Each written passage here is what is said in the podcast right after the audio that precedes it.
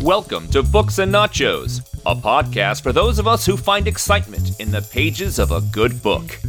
At books and nachos dot com, you can find over one hundred reviews, from fiction to nonfiction, graphic novels, and more. There's also links to our forums, our Facebook and Twitter pages, and information about our Podbean crowdfunding campaign. At books and nachos dot com, we're here to find you something great to read. Welcome to Books and Nachos, the Venganza Media podcast about everything in print, and welcome to Arrakis, the desert planet known to millions of readers as Dune. I'm your host, Stuart, in L A, here planting my thumper in the sand in the hopes of catching some really big worms in the next six weeks. Today's podcast is devoted to that great Shai-Hulud of science fiction literature, a science fiction landmark with over twelve million copies in print, winner of the Nebula, winner of the Hugo Prize for Best Sci-Fi Novel, Frank Herbert's Dune, which was first published in hardback in nineteen sixty-five, but appeared in serialized form throughout the early nineteen sixties in Analog Magazine. It's a big story with big ideas and a lot of big funny words. I'm going to try to not make this too big a podcast. But this week it's Dune. Next week I move on to the sequel, Herbert's nineteen sixty-nine follow-up Dune Messiah. It's a smaller worm for sure, but still a challenge to climb aboard because of its bleaker tone. And in the weeks that follow, I'll tackle nineteen seventy-six Children of Dune, nineteen eighty-one's God Emperor of Dune, nineteen eighty-four's Heretics of Dune, and finish up with Chapter House Dune, a book completed right before the author's untimely death from pancreatic cancer in nineteen eighty-six. That might sound like a lot of sandworms, but it's actually only scratching the surface of this Duneverse, because Frank Herbert's son Brian took up the mantle in the new millennium and has now overseen the publication of thirteen additional Dune novels. Plus, there's a bounty of short stories, reference manuals, role-playing game modules, and all of the paraphernalia that comes with pop culture success. Board games, video games, toys, comic books, a Hollywood movie, two T V miniseries, you name it. Whew. I mean, we try to cover everything here at Books and Nachos, but at a certain point, I had to recognize this desert was just too vast. For the sake of time, maybe for the sake of my sanity, I'm going to limit my travels through Arrakis to just these six books that creator Frank Herbert is responsible for writing. Let me tell you, that workload is challenging enough. I honestly consider this franchise to be the most daunting series I've ever undertaken. It's hard to reduce all the intricacies that Herbert meticulously constructed about religion and space travel and future human society into a succinct monologue that fans and newbies are going to enjoy. I mean, I could easily devote six podcasts just to the first book. It's that dense. You're looking at ten thousand years into the future of human history uh, to explore dozens of characters, all of whom speak into bizarre languages. They have this strange, distinct vernacular, and they're enmeshed in these complicated political power plays. The tone will careen from pulp adventure to heady philosophical musings, and, you know, there are surprises on every single one of the novel's eight hundred pages. The trek I made through Tolkien's Middle-earth felt like a cakewalk by comparison. And of course, part of that had to do with the fact that Hobbit-friendly co-host Jacob was with me back then to clarify language and lore for all those four fantasy classics. This time, I'm on my own. So I'm more likely to survive drinking the water of life than getting through the next six shows without mispronouncing a word or confusing some important plot detail. So let me be clear. What I hope to present here in these Dune podcasts are not academic or all-encompassing takes on the source material. If that's what you're looking for, I invite you to go enroll in a college class. Seriously, they teach entire semesters of Dune at university. So all I can hope to offer listeners today in one show about Dune are general impressions, citations of the things that stand out to me as a casual fan about what is unusual and compelling about Frank Herbert's otherworldly civilization. And if I do a good job at that, hopefully it inspires readers to pick up their own copy and then add their own voice to this ongoing conversation about a great book. And let me be clear about that as well. Let there be no mystery. I highly recommend the first Dune novel to everyone, even those who might not normally choose science fiction or fantasy for their reading pleasure. But, you know, I, I don't feel like I'm alone in that. I mean, everyone knows they should read it. It's a bona fide classic. But I'm betting more than a few listeners today have been reticent that cracking the spine of that big book, making that commitment, you know, I get it. You know, I'm not going to lie to you. Dune is worthy of your time, but it's not going to be an easy read. But why should it be? I'm a firm believer that some of the most rewarding reading experiences you can have are when your ambition matches the research and the ambition of the author you've chosen to follow. And I do think Frank Herbert spent eight years on this and then made a whole industry out of it.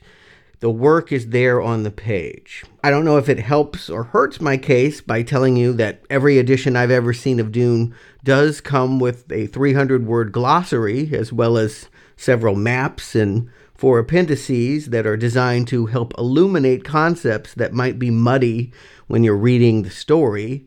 Uh, that might sound like overkill. And in a certain way, you don't really need all of that other stuff. You don't need to know three hundred words in order to translate what's going on here. I know when I see that kind of stuff, it usually makes me run in the other direction. And I get that. You know, you're worried that you're not going to understand. And here's the truth. In all likelihood, you won't. Not fully, not the first time through. This recording commemorates the third time that I've read Dune to completion.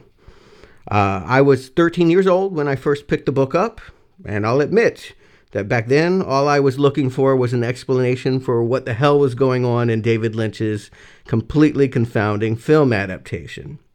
Keep in mind, this was the eighties. There was no internet. There were no D V D commentary tracks.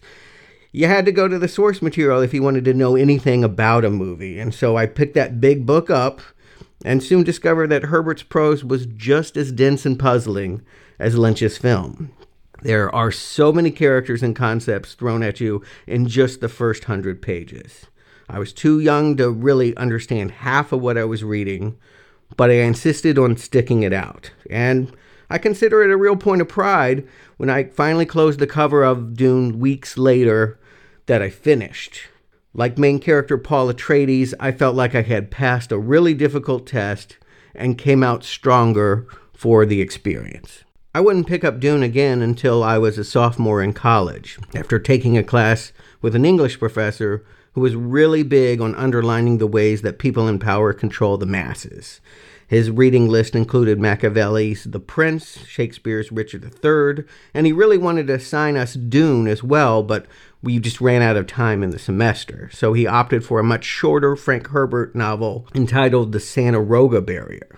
And I liked that book quite a bit. I found many similarities in its plot to Dune. Both of them are science fiction stories about an outsider who comes to an isolated community that is hooked on a mind-altering drug, and people conspire to kill him. After the semester ended, I just felt inspired. I, I went back and I reread Dune, and with the perspective of the class fresh in my head, I found myself m- much more in tune with the political aspects of the novel.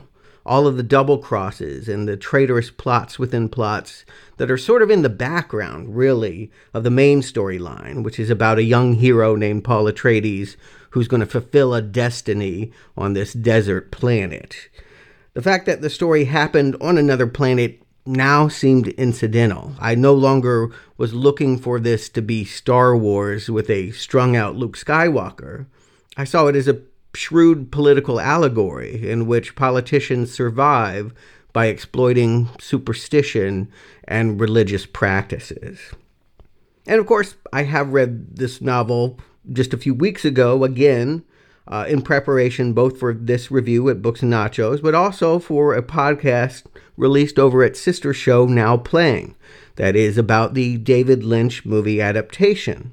And so if you're curious about the film, Arnie, Jacob, and I, I think, had a very fun, detailed conversation about it, as well as the Sci-Fi Channel miniseries that aired back in the year two thousand. Both podcasts are available right now, so if you want to know what I think about them, go check them out. But this is Books and Nachos, where I always want it to be about the written word. That should be the focus. And yet, I admit it, I can't. Not fully. I'll confess it right off the top. On all three occasions that I've read this book, I have never been able to get Kyle MacLachlan astride a giant sandworm, or Kenneth McMillan covered in boils cackling in a shower of black ooze, out of my head. Say what you will about Lynch's take on the material, it left a lasting impression that I've been unable to shake. Now, maybe I would have more success reclaiming Herbert's words from this Lynchification if I tracked down the illustrated edition of Dune that was published back in nineteen seventy-eight. It intersperses the text with thirty-three original black and white pencil sketches and thirteen color paintings by artist John Schoenherr. And they give you a real full impression of all the Dune characters as the story unfolds.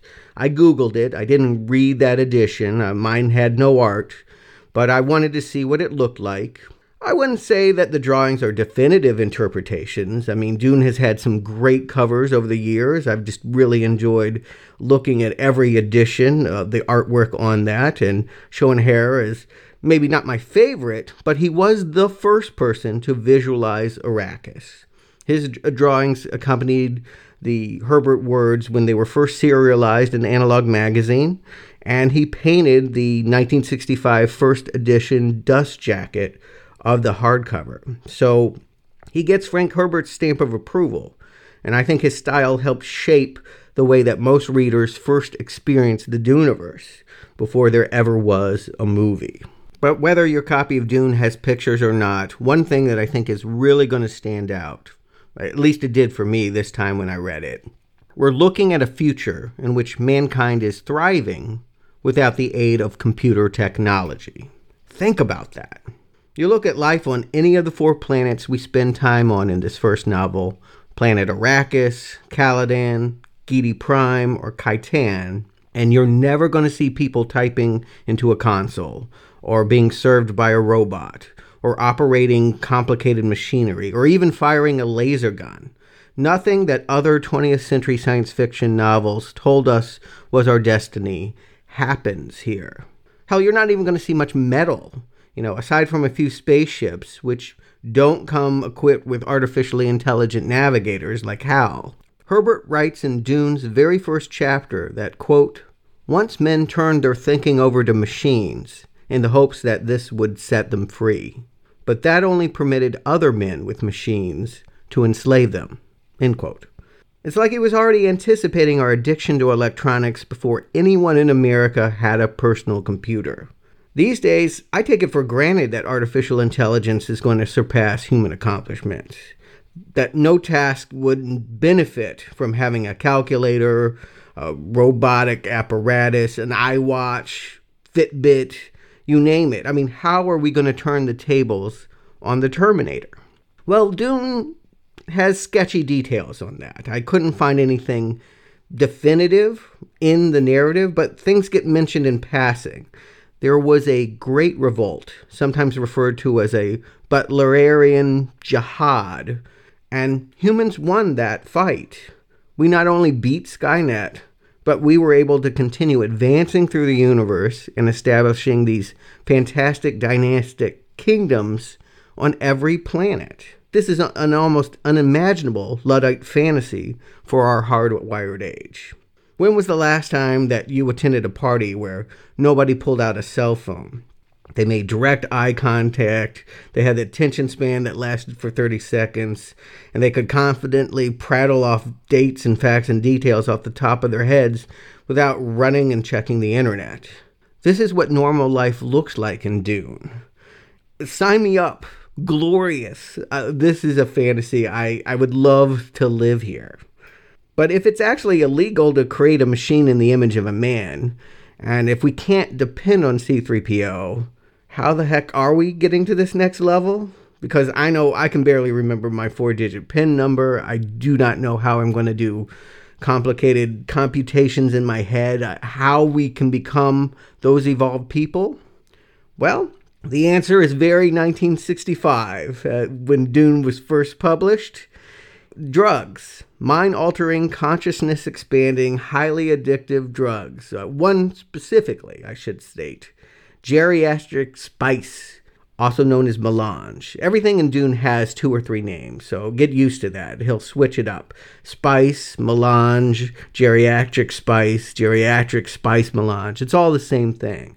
And basically, this is a future that Timothy Leary told us about when he was preaching about L S D.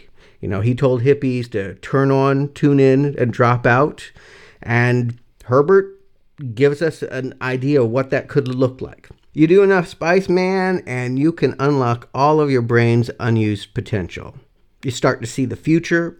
You can bend the cosmos and travel through space. Pregnant women can actually select the gender of their unborn baby. Your lifespan increases by decades, sometimes hundreds of years. And spice is organic, you know? It's not made in a lab. It's all natural. It's good for you, right?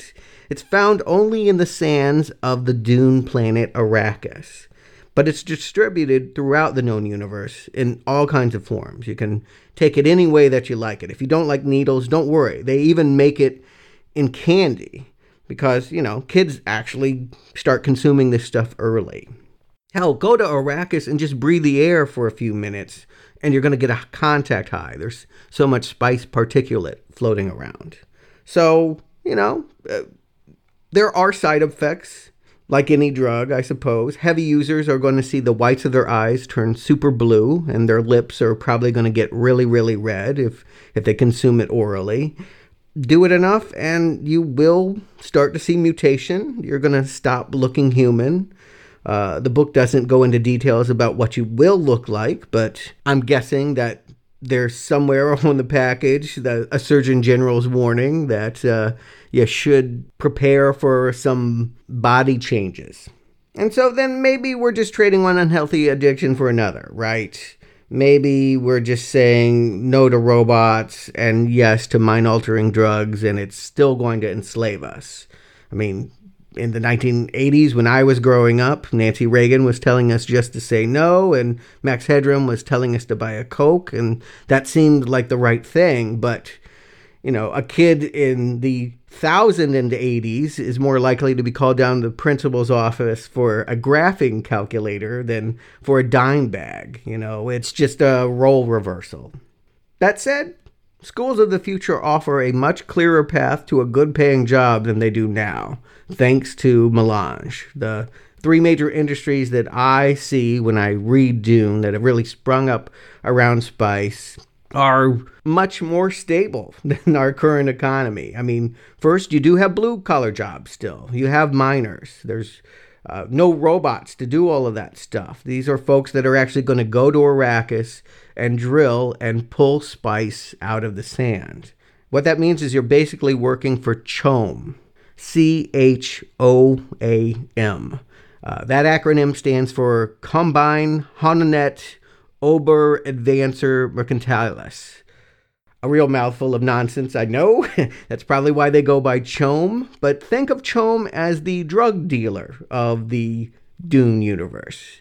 They hook you up with all the spice you need, but you got to be able to pay. And if you can't meet the price that they set, then your only other option is to go to the black market and hit up the smugglers. Uh, in this world, everyone needs spice to function. I'm shown absolutely no example of clean living here. You can't go without spice. So why not be one of the people that helps get it to the people? But if you're not interested in working for CHOAM, uh, maybe you're a kid that's always dreamed of being an astronaut, maybe you should shoot for the Spacing Guild. These are the guys that have a monopoly on transporting cargo. be it spice or actually relocating people, if you want something moved across the universe, you talk to one of the guild navigators. Their FedEx and Uber all rolled into one. And Dune doesn't have too many details on how spice gives them control over interstellar movement. Uh, we're told it involves some complicated mathematics. Already I'm turned off by that, but it's all taking place in secret. No one exactly sees a Spacing Guild navigator do the work that gets you to where you're going. But rumor has it that they're deformed, that you do enough spice like that and you really don't look like human anymore. Maybe you've grown wings and you fly there, or a third eye or something. There is no picture of guild navigators even in the illustrated Dune edition, so you just got to use your imagination here. But I suppose if you're not vain and you want to see more of the universe, this could be a good career path for you. But barring these two options, everyone else we meet in Dune is working in politics. This is a future where every colonized planet is ruled by a dynastic house. Dune planet Arrakis is ruled by House Harkonnen, although recently it's been decreed that they will now cede control of that house. That planet is going to House Atreides. The person that makes those decrees is the Emperor, who rules over all of the houses. But the only way to sit on a throne is through bloodline. You're either born into it or you marry into it. But assuming you don't have those connections, young boys anyway, uh, who start abusing spice early, they have the potential to serve as counsel to this privileged ruling class. Because anyone who governs needs a Mentat. Uh, the human substitute for a computer. Mentats have been trained for extreme accomplishments in logic, and so they're usually great at identifying pitfalls that can occur when you create new policy or implement some new rule of law. All three houses we meet in Dune use Mentats for advice. Sadly, I'm not seeing a lot of options for women in this future. I saw no evidence that females are allowed into the Spacing Guild, or that they work for Chom, or that they ever get to actually make policy decisions on the throne. This is a patriarchal society. These are chauvinistic rulers. They like to marry women that help them politically, that further their house's standing in the universe. But they're not even going to be faithful to those brides. They keep concubines. And, you know, the only way females get the upper hand, it looks like to me anyway, is by studying with the Bene Gesserit. Uh, this is a sisterhood, women-only sect of spice users who serve in a similar capacity to Mentats sometimes. Uh, spice gives women the ability to read minds. And that's a valuable trick when you're conducting p- diplomacy, right? You'd like to know what the other guy is thinking. Well, that's why most men in power keep company with Reverend Mothers. These are highly trained Bene Gesserit ambassadors. Uh, the Emperor has one. Everyone either you know marries one or keeps a concubine of one. And even if you don't go all the way and go full Reverend Mother, most women want at least a little Bene Gesserit training. You know, you could call them witches, I suppose. A few characters in the story do. But I think of them more in the tradition of oracles from Greek myth, like Cassandra or the Fates. I mean, women know what's going on more than men in Dune society because they can not only see aspects of the future, but they control the bloodlines. Uh, these fearsome females, they know all the branches of the family tree of all of these houses. And so they're usually the ones to make the matches. They make suggestions about who should marry who. And they're often even selecting the gender of that child. And in that way, in a backhanded way, they are controlling who is sitting on a throne. It is the ultimate plan of the Bene Gesserit to see a male sired that will be genetically predisposed to have all of the talents of the universe. Being that they will be a Mentat, they will have that ability to think logically to a greater degree. They will be able to travel through the cosmos like the Spacing Guild, and it can actually be in two places at once. And that they'll probably even end up being the Emperor, that they'll rule over all of society. And why they want to create this is because they'll also have Bene Gesserit training. No man gets that. This is just a sisterhood thing.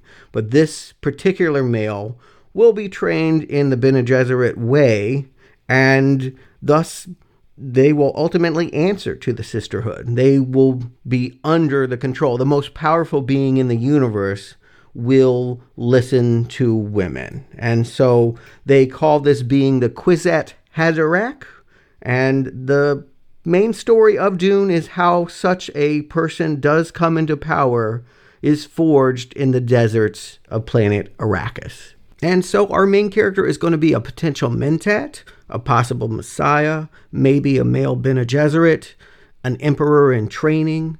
His name is Paul. He is fifteen years old. He is the son of Duke Leto, the popular leader of House Atreides. Paul's mother is a concubine named Lady Jessica, and she has angered her Bene Gesserit sisters by disobeying their order to produce a daughter that could have been married off to the Atreides' mortal enemy, House Harkonnen. We will eventually find out that Jessica is Baron Harkonnen's daughter, and that if her child with Duke Leto had married the Baron's nephew, then, at least according to the Bene Gesserit, it's their theory that that would produce an inbred that would have the powers of the fabled Kwisatz Haderach. But Jessica did listen. She wanted to honor her husband. Duke Leto wanted a son. Maybe she was grossed out by the idea of inbreeding. I don't know. I th- think she had some ambition. I think that she believed deep down that she had the potential to sire this Kwisatz Haderach. And so she chose to have a Paul instead of a Pauline because the Kwisatz Haderach has to be a male.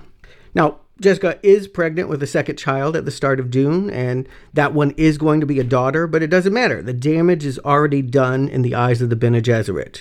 Uh, they keep tabs on bloodline. Paul was something they never planned for. He has unknown genetic potential, and that threatens this sisterhood. So Reverend Mother Gaius, who is the Emperor's truthsayer, she's going to personally come to House Atreides at the start of Dune to administer a very important test. Let me just say, this opener is a real grabber. It's a great way, if you're nervous about getting over the hump of this big book, you're just really, it's going to hook you, and you're just going to want to know more after you read this chapter. Because Paul is instructed to stick his hand inside a box that is going to cause him great physical pain. Paul will want to pull his hand out, but if he does, then the Reverend Mother will stick him with a poison needle, and he's going to die instantly. Now, this test is meant to determine if Paul is an animal or a human. And I get the sense that the Bene Gesserit consider most folks, even royalty, they're animals. Animals act on instinct. If the pain is too great, an animal is going to do whatever it takes to avoid it, even if that means pulling out of the box and doing something that will knowingly kill them. But if Paul approaches this test with a supremely logical outlook, if he's able to rationalize away the pain, divorce his mind from his body, if he is a human being, he will survive unscathed. And I think this is one of the most fascinating ideas Frank Herbert puts forth in Dune. Not everyone who's walking around upright speaking English is going to be called a human being. There has to be something else, some essence not in our D N A that gives us the right to be called human. An ephemeral quality uh, that allows you to master your body, you know, without reacting to stimulus. The word I'd give that is soul. You need a soul to be a human. You need a soul to be more than your physiology. Now, I know the Reverend Mother would never use such a religious term because the Bene Gesserit, they may look like scary nuns, but they do not identify as a religious order. They promote superstition in other cultures because that's their way of controlling people, but they do not accept mystical answers for things in the universe. Just because they can see the future or read minds, that's not a gift from God. That to them is science. It's chemistry. It's what happens when you do too much spice. And so while others may see Kwisatz Haderach as some divinity, uh, Jesus Christ, something otherworldly, to the Bene Gesserit, it's just a perfectly blended genetic cocktail. But I see it that Gaius is testing to see if Paul has a soul here in the beginning of Dune, and much to her surprise and consternation, Paul passes this test. And he's going to keep passing tests. You know, his superpowers are only going to increase once his family relocates to Arrakis and takes over the mining production of spice. Um, he's going to be exposed to a lot of that melange, and it's just going to enhance everything. His visions of the future, his ability to speak in that mind-controlling voice that the Bene Gesserit use. He has greater logical reasoning, like a Mentat. He can look into the far reaches of space like the Guild. It's starting to look like, yeah, he's Kwisatz Haderach. And I don't think I'm spoiling anything by just going ahead and saying, yes, by the end of it, he is going to declare himself that. The story of Dune is really the story of him triumphing over the numerous additional tests to his body and to his soul. First, his father gets killed, and he and his mother are cast out of their new posh Arakeen palace in a coup masterminded by both House Harkonnen and the Emperor. Paul and Jessica must then battle the harsh elements of the southern deserts of Arrakis, where high-powered winds can strip a body clean of flesh in seconds, and giant worms burst forth from deep below the sand to devour any creature they detect moving on the surface. They must make friends with the Fremen, savage indigenous people of the planet who live in small tribes scattered throughout caves all over the planet. Primitives who believe Paul is a messiah, in part because long ago the Bene Gesserit promised the Fremen a messiah would come to them.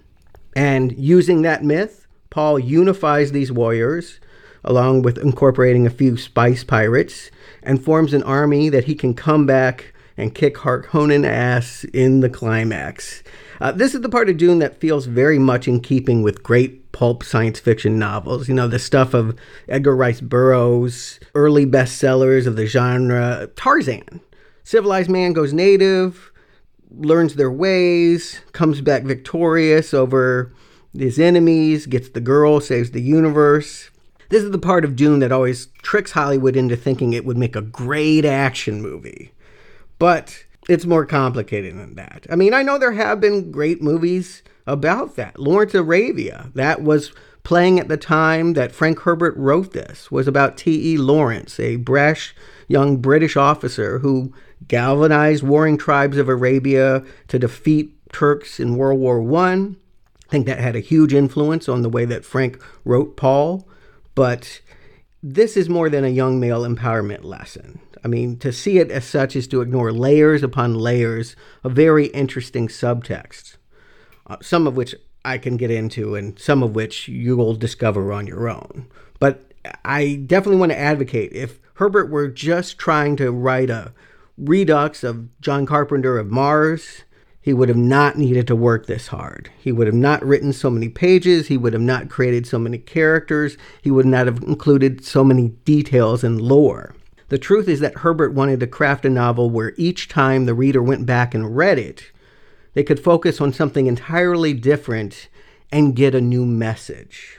Dune is most easily understood as a hero's journey, but it can also be seen through the lens of ecology, religion, and world history. Paul wasn't even originally intended to be the main character of Dune. Frank Herbert, when he started this story, placed at the center Liet Kynes, an ecologist who ends up in a very peripheral part of Dune. He lives and works on Arrakis at the behest of the Emperor, but secretly is helping the Fremen turn the soil and plant life of the desert so that people may eventually live on the surface without need of their special still suits. If they follow Kynes' observations, then it'll take about three hundred years, which is within Fremen lifespan. You, if you take enough spice, you can do that. Arrakis natives will eventually be able to collect enough water to turn sand dunes green again, which is apparently how the planet was long ago before there was even sandworms. Now, this idea came to Herbert because he was a reporter in Oregon who was following the Department of Agriculture's efforts to introduce beach grass into the coastal ecosystem. What was happening was basically the sand was just aggressively blowing past the beaches. It was uh, consuming farmland, valuable real estate.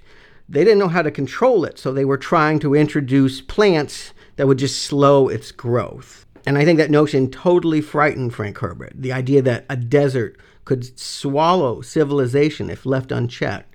I think that he wanted to tell a story in which an ecologist saves the day, that that was happening. I think originally he planned it for Mars, but then on his planet Arrakis. If we want that to end, we must listen to a scientist. Ultimately, there isn't that much of the character kinds left in the finished Dune manuscript. The Harkonnens eventually capture the scientists during their overthrow siege of the House Atreides, and as an ironic joke, they kind of toss him into the desert so that he can die by the elemental forces of the planet he so dearly loved. Ha ha ha ha. He wanted to change the planet, and, you know, he basically burned in the sun. You can find more of his backstory in an appendix, you know, in the back after the narrative ends. There are some interstitial materials that will kind of tell you about his father and how he came to befriend the Fremen.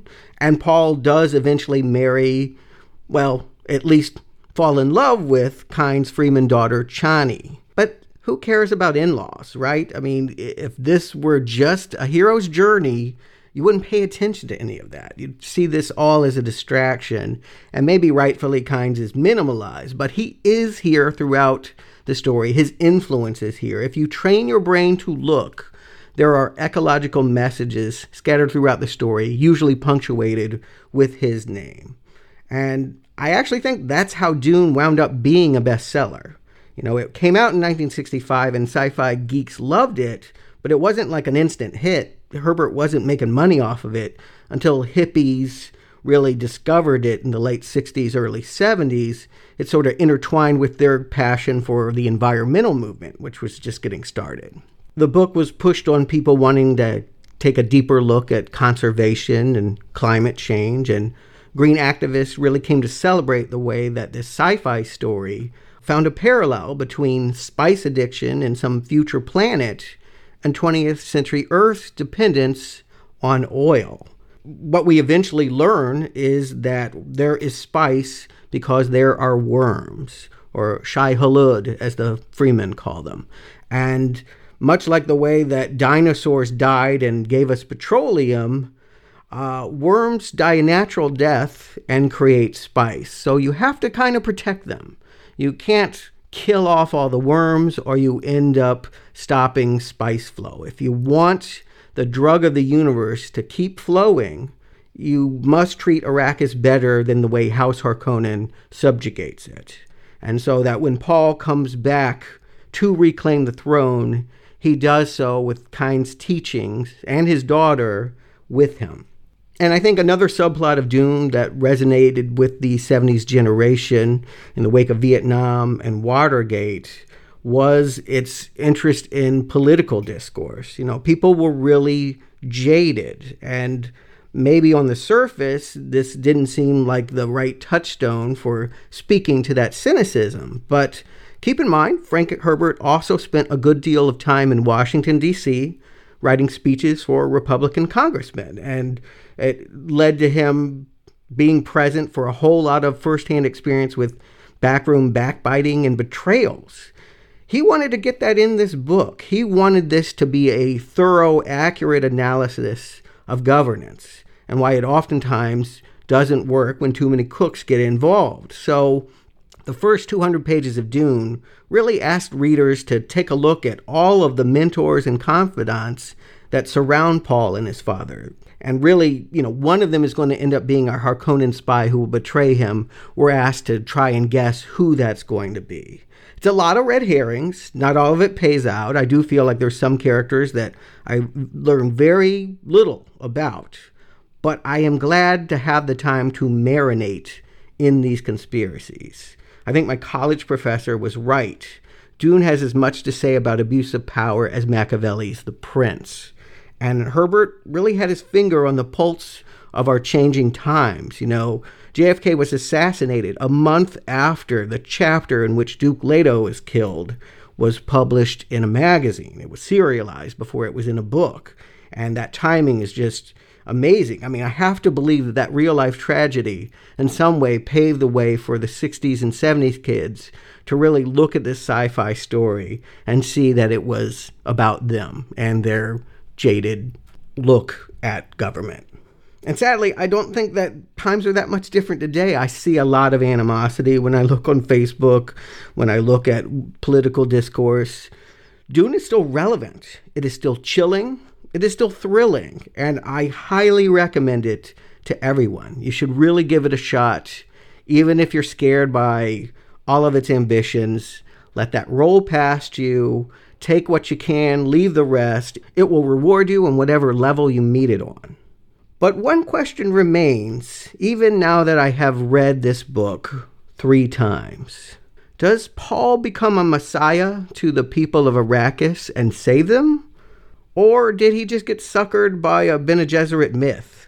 When I was thirteen years old, that thought never occurred to me. I mean, of course, it was just Jesus Christ, some do-gooder that was going to save the universe. And it was a happy ending that he came to the throne at the very end. But, you know, after my conspiratorial literature college course, I had more cynical presumptions that maybe Paul just fell for his own hype, that you can just fake it until you make it, and you don't actually have to be a messiah in order to become one. Now that I'm middle-aged, and I tend to see much of today's world in shades of gray rather than clear black and white, I just don't know. I don't think you can conclude just by reading that book. So I think that's why we must continue on. Dune Messiah was published four years after the hardcover edition of Dune, and it picks up twelve years into the reign of Paul Muad'Dib. The mysteries of who he has become and if that Kwisatz Haderach is an agent for good or evil, I think is going to become much clearer when you join me next week, and I hope you do. I've really looked forward to looking back into Frank Herbert's mind, reading his thoughts, seeing what he's got planned, and uh, I hope you can join me for the next five weeks. I know this was a very abridged, but hopefully a, a fun and informative look back at a book that I believe deserves every bit of its high reputation. So, again, this is Stuart in L A. Thanks for joining me. Keep reading, and I'll talk to you soon. Thank you for listening to this episode of Books and Nachos. You can also find many more book reviews at our website, books and nachos dot com. If you enjoyed this podcast, please help spread the word about our podcast by leaving us a five-star review on iTunes. Books and Nachos is a crowdsourced podcast with no sponsors or ads. You can support our show by pledging to our Podbean campaign at books and nachos dot com slash support.